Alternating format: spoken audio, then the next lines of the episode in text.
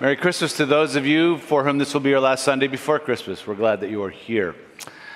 And we are thankful for you. We have been looking at a series called Every Story uh, Whispers His Name, where we look at scenes from the Old Testament and how they point to the whole purpose of the Old Testament, which is the coming of Jesus as described in the New. And so today we're looking at a less well known passage of Scripture from 1 Samuel chapter 25. And here to read the relevant scriptures, which are in your bulletin and will be on the screen, is Paul.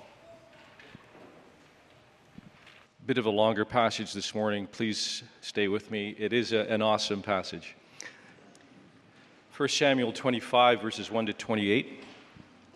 Now Samuel died, and all Israel assembled and mourned for him, and they buried him with his house at, at Ramah. Then David rose and went down to the wilderness of Paran, and there was a man in Maon whose business was in Carmel. The man was very rich. He had 3,000 sheep and a 1,000 goats. He was shearing his sheep in Carmel. Now the name of the man was Nabal, and the name of his wife was Abigail. The woman was discerning and beautiful, but the man was harsh and badly behaved. He was a Calebite. David, David heard in the wilderness that Nabal was shearing his sheep, so David sent ten young men. And David said to the young men, Go up to Carmel and go to Nabal and greet him in my name. And thus you shall greet him Peace be to you, and peace be to your house, and peace be to all that you have. I hear that you have shearers. Now your shepherds have been with us, and we did them no harm, and they missed nothing all the time they were in Carmel. Ask your young men, and they will tell you. Therefore, let my young men find favor in your eyes, for we come on a feast day. Please give whatever you have at hand to your servants and to your son David. When David's young men came, they said all this to Nabal in the name of David, and then they waited.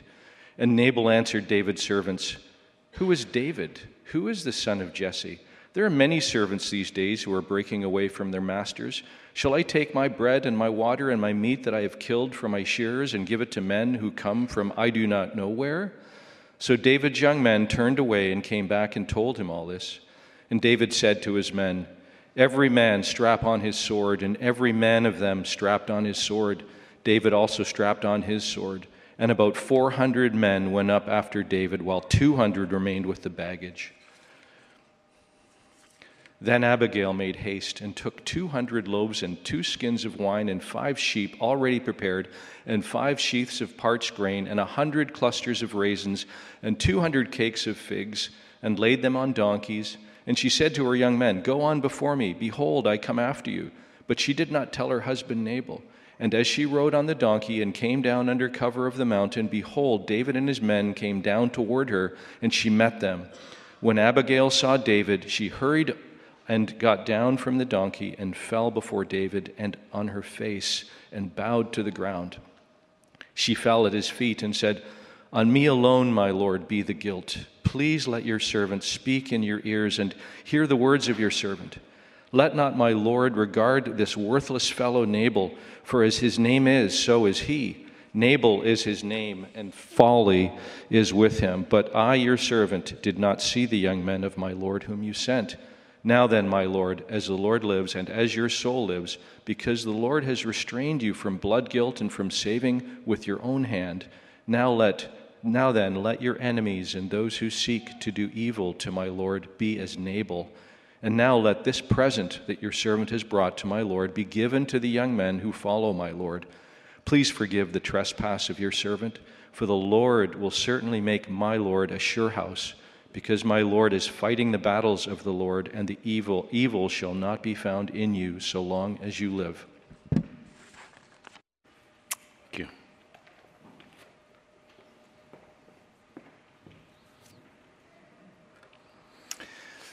I remember once, decades ago, it's being single. I was living in Vancouver. I had uh, just been telling a friend of mine a funny story about some older folks who tried to set me up with some girl in Florida that I had never met who was 10 years younger than me. I was rather mocking of the idea, and I expected him to laugh with me, but he didn't. He shook his head at me and then looked out of the side of his eyes at me, and he said, You are a fool. You do not know her well enough to reject her. That is just pride. Fool? Me? I was pretty upset. Does my friend know what he's saying? Do you know what it means to be a fool? It means to lack any sense. It means someone who completely misses the point, someone who is blind to reality. This person who I've never met, different culture, 10 years younger than me, who's the fool? Well, 18 months after that conversation, I was in a hotel lobby in Fort Collins, Colorado on July 22nd, 1995 at 6 p.m. at the Marriott Hotel. And into that hotel walked a woman, that woman from Florida and she blew up my life. She smiled, and the earth moved. I turned to the board member whom I was talking to at that time, and I said, Excuse me, there's someone that I need to meet. And then I turned and I ran. I ran through the lobby of the Marriott Hotel. And as I ran, I said to myself, Dan McDonald, what kind of fool are you? Running after a woman you have never met a very different kind of fool. A fool who had awakened from his blindness and his pride to see the beauty that had escaped him until that very moment. A fool who regretted his former pride, a fool now throwing aside all pride for the sake of love. Now, in my 27th year of marriage to that woman from Florida, I can look back and say, I was two kinds of fools. I was a proud, independent, culturally sophisticated fool. And then I was a dazzled, love struck, I don't care if the world laughs at me kind of fool. And I'm so glad I moved from the first kind of fool to the second kind of fool. And I have a question for you What kind of fool are you? What kind of fool are you? Are you a love struck, bedazzled, I don't care what the world thinks, I'm going to follow after my beloved kind of fool? Or are you a proud, culturally sophisticated, I will do what I want and be whom I think the world will applaud kind of fool? The question this passage invites us to ask is that. It's a small episode in the Old Testament. It's not well known. It's not famous. It's in a period of Jewish history mostly forgotten. There's a king named Saul, but there's a young man who was a shepherd named David.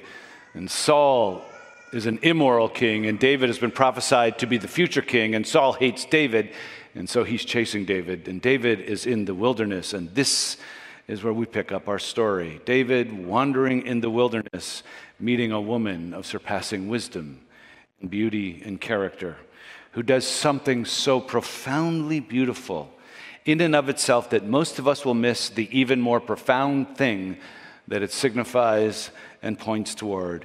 Because in this passage, we see a king, we see a fool, and we see a righteous mediator between the two. In this passage, if we have eyes to see, we will see God, we will see ourselves and we will see Jesus. This passage invites us to ask what kind of God do we see? What kind of fool are we? And what kind of Jesus is he? What kind of God do we see? The passage starts out with a description of David he is a man of utmost integrity. In the previous chapters, he has shown himself to be so. He has just spared the life of Saul when Saul was out trying to assassinate him, and David had opportunity to kill him, but chose not to.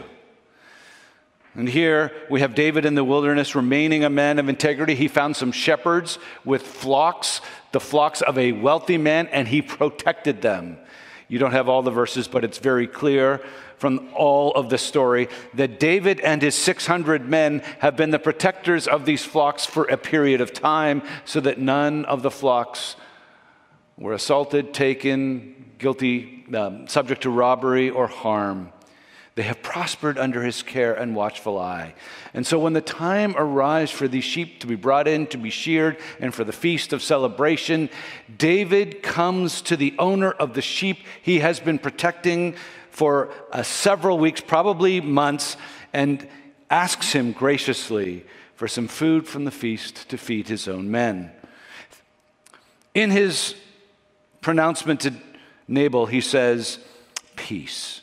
Three times, peace to you, peace to your house, peace to all that you have, peace that he himself has helped create.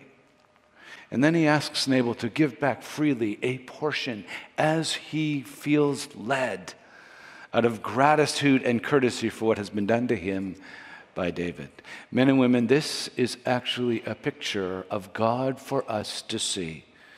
The God who created us, who gave you life, who nurtured us, who protected us, who gave us a beautiful world to inhabit, parents to care for us a mind to think, bodies to grow up in, brains to understand, eyes to see, and food to eat, abilities to help us work and flourish.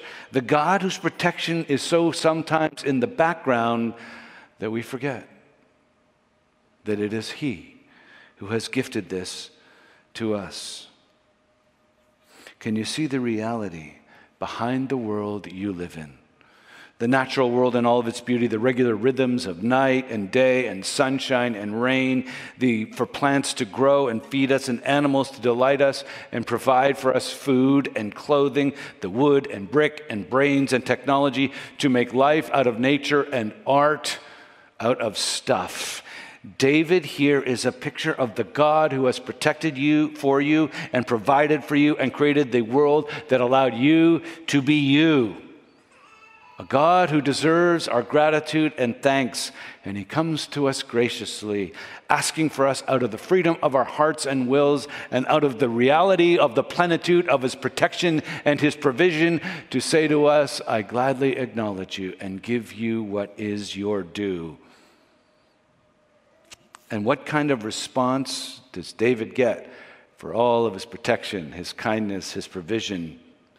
The kind of response that is oh so typical of us in our modern culture the response of a fool. Now we get to the second point. What kind of fool are we? This is what Nabal says Who is David? Who is the son of Jesse?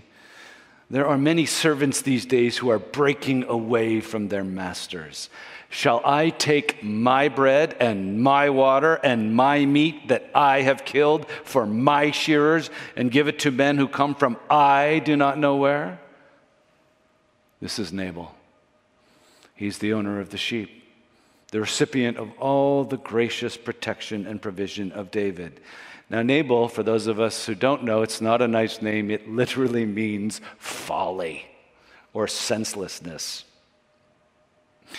Now, if you're a Bible geek, you should know that whenever someone is named like a class, like Adam or Eve or Nabal, you're to pay attention because he is the personification of a fool. Listen to him. Who is David? Who is the son of Jesse? Many servants today are breaking away, i.e., rebelling wrongfully from their masters. That's what he's accusing David of. You see, David, I'm telling you, you are not worthy of my time. You are not worthy of my acknowledgement. You're not worthy of my trust, my consideration, or my gratitude. Who are you? It's a shocking response to David's generosity. It's diminishing his identity. It's diminishing his importance. It's diminishing the greatness of what he has done for Nabal. Blind to the reality of David, who is the true coming king of Israel, who rightly deserves his acknowledgement and gratitude, he is a fool. But more than a fool, he shows his true colors I, my, my, my, I my I. Seven times. The biblical number for completeness. Nabal uses the word my or I. He is saying what his heart actually feels. It is the deification of himself. I am the master of my own fate. I am the God of my own universe. This, men and women, is the height of folly, mine. The fool says in his heart, There is no God, says Psalm 53. And this is what he is doing. I am the only God there is. It is the height of folly to deny the existence and goodness of God. And the symptom of that folly is this kind of attitude mine, Gollum like, a possessive, defiant spirit, a refusal to submit that corrupts and destroys. But this verse says it ain't just Gollum, it's you and I who need to ask and answer the question what do I think is mine? Whose car are you driving? Whose clothes are you wearing? Whose money is in your account? Whose food are you eating? We always say it's mine. But what this passage presses us to think on is that there is someone who created us and gave us these things as good gifts. And as our creator and the giver of these gifts, he has the right to be acknowledged, to be trusted, to be obeyed. This is our God. He has the right to ask of us all that we have and all that we are. Isaiah 43, verse 6 and 7 I will say to the north, Give up, and I will say to the south, Do not withhold. Bring my sons from afar and my daughters from the ends of the earth. Everyone who is called by my name, whom I have created for my glory, not yours. Implications. If you're an average Toronto resident, you probably think I may overstating the case. You think, I have a right to my stuff. I earned it. I worked for it. You did. You have more right to your stuff than the company that pays you, sure. But I'm not comparing you to the company that pays you for the work you did for them. I'm p- comparing you to the God who created you with the ability to do all that work. Who gave you the, that ability?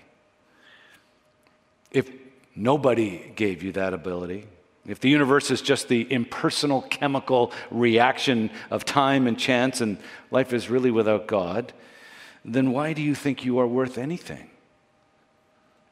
What is mine? There are no property rights if we're just all random acts of atom smashing against each other. If Darwin was essentially right, then this life is just a struggle for power, and apex predators get to win. So, why do we hate injustice? When injustice is simply apex predators using their greater strength to oppress, kill, vilify, and win.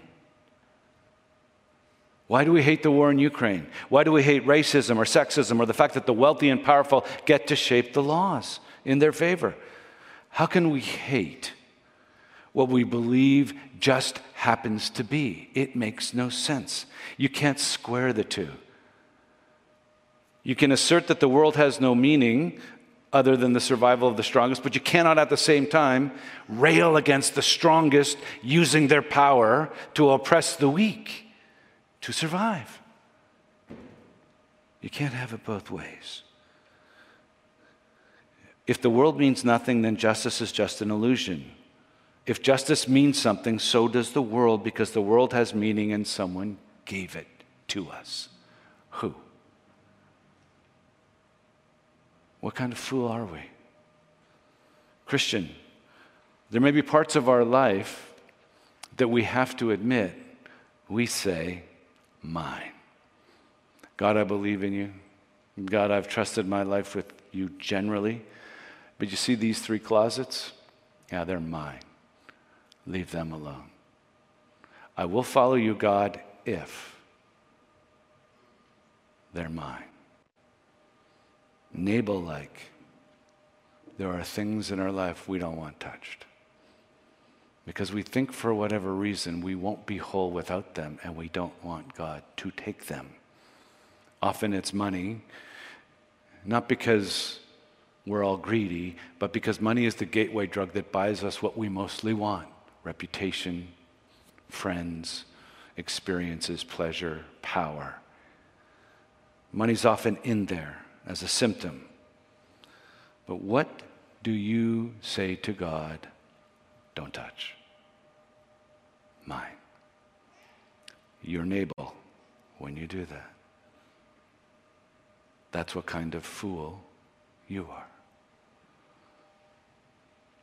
Because the love of God has not so bedazzled you that it has completely freed you and filled you. You still think you need closet A, B, and C as well as the love of God to be fully whole. Men and women, wherever you are in your journey of faith, this word is true. The wages of sin is death.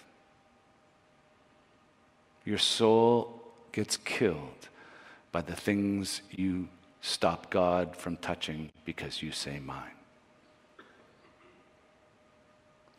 What kind of God do we see? A God of protection and provision and kindness and grace, who comes to us asking for us to give him our trust, our obedience, our stuff. What kind of fool are we? We're the kind of fools that say mine. But what kind of Jesus do we see here? Abigail is who shows up and takes center stage. Of all the pictures of Jesus in the Old Testament, this one is the clearest and most beautiful to me. Not sure why commentators generally don't see her as a Jesus figure, because this is the most Jesus like figure in almost all of the Old Testament. Firstly, let's note who she is. She's beautiful and she's wise. Inside and out, she's wonderful. Wise in the Old Testament, by the way, is considered one of the cardinal virtues. And it's the particular virtue most needed and most wanted and most expected in royalty. So there's a hint of royalty in this initial character description of her right at the beginning. Then, as the plot goes on and we find out about Nabal and David's anger, we see something very much more profound. Because David, incensed at Nabal's lack of gratitude and the rude response, is going to slaughter him. He's got 400 men, they've got their sword. This will be ugly. And Abigail knows what kind of fool Nabal is being when she finds out. He's being such a fool that he has alienated himself from the true king. He has made his own life forfeit. Because of his one act, the whole family are about to experience the searing judgment of the rightful king of Israel. But Abigail is married to this fool. And out of love for him, she doesn't flee to save her own life. She goes toward the judgment to save his. Look what she does. She prepares a gift offering for the king that will be sufficient to meet his reasonable expectations. Then she rides toward the king alone. Then she says to David three words that give us the key to this whole passage On me alone. David knows Nabal's the one who's guilty. She knows Nabal's the one who's guilty. She even says folly is his name. Yet she says, despite the fact that I'm innocent and he's guilty, put his guilt on me. On me alone. If you can't see Jesus in this picture, you're a fool indeed. Look at the parallels. She's beautiful in and out. She decides to be married to a fool and then to save that fool in love. Listen to what Jesus did. In Ephesians 5, in a verse on marriage. It says, Husbands, love your wives as Christ loved the church and gave himself up for her, that he might sanctify her, having cleansed her by the washing of water with the word, so that he might present the church to himself in splendor. Jesus did this for us. He decided to be married to his people. And his engagement ring and his marriage ring was his own life and death and resurrection. Then she prepares a costly and sufficient sacrifice to satisfy this rightfully angered king. Jesus, says Hebrew chapter 7, was our high priest who gave the sufficient sacrifice to pay the debt for all our sins. Hebrews 7, verse 27. He has no need, like other high priests, to offer sacrifices daily, first for his own sins and then for those of the people, since he has done this once for all when he offered up himself. Jesus is himself the costly sacrifice. On me alone, she says, taking all of the guilt despite being guiltless. She's just like Jesus. 2 Corinthians 5 God made him, Jesus, who knew no sin, to be sin on our behalf, that we might become the righteousness of God in him. And the question you have to ask yourself is why did Abigail do that? Why didn't she just stay out of the way or run away when Nabal was about to be killed? What kind of fool does that? The second kind of fool the one so bedazzled by her love that she's willing to spend her life for her spouse. Why did Jesus do what he did for you and me? Because Jesus was that kind of fool. Out of a love that overshadowed all things, out of the depth of his love for you and for me, he left the comfort of his heavenly home. He came running down to us. John chapter 1 says that the Word became flesh and dwelt among us. And he went willingly not into the threat of death as she did, but into its certainty of death, unlike anybody. And he paid the sacrifice that turned the anger of God against us into the joyful acceptance of us as his children because in the gospel, God's not quite like David in the gospel. God, from all time and all eternity, had planned to forgive us, and Jesus had agreed to it, and they'd agreed to this plan. But I want to ask you what kind of fool are you?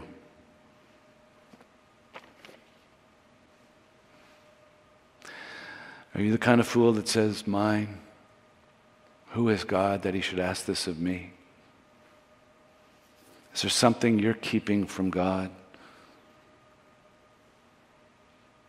Is that the kind of fool you are? Then you are just heaping up corruption for your heart and judgment for your soul. If you are not yet a Christian, Jesus offers you full forgiveness and says to you, Come, I became the second kind of fool. Stop being the first. Stop saying mine. And come and say, I'm yours. If you by faith will come to him, he will come to you and forgive you. What kind of fool are you? If you're a Christian and you're holding on to something, let it go. Open your hand and your heart to God this Christmas and let Him flood in with His grace and His love and let it bedazzle you all over again. What kind of God is He? He's both David, the God who deserves your acknowledgement, and Abigail, the mediator who comes despite your rebellion and sacrifices himself and intercedes for you, both of them together. That is the God we have. Rejoice. The Word, at the word of his Father, became flesh to do the will of his Father and him to redeem you by giving his life for you. Enter into the joy of Christmas. Let's pray.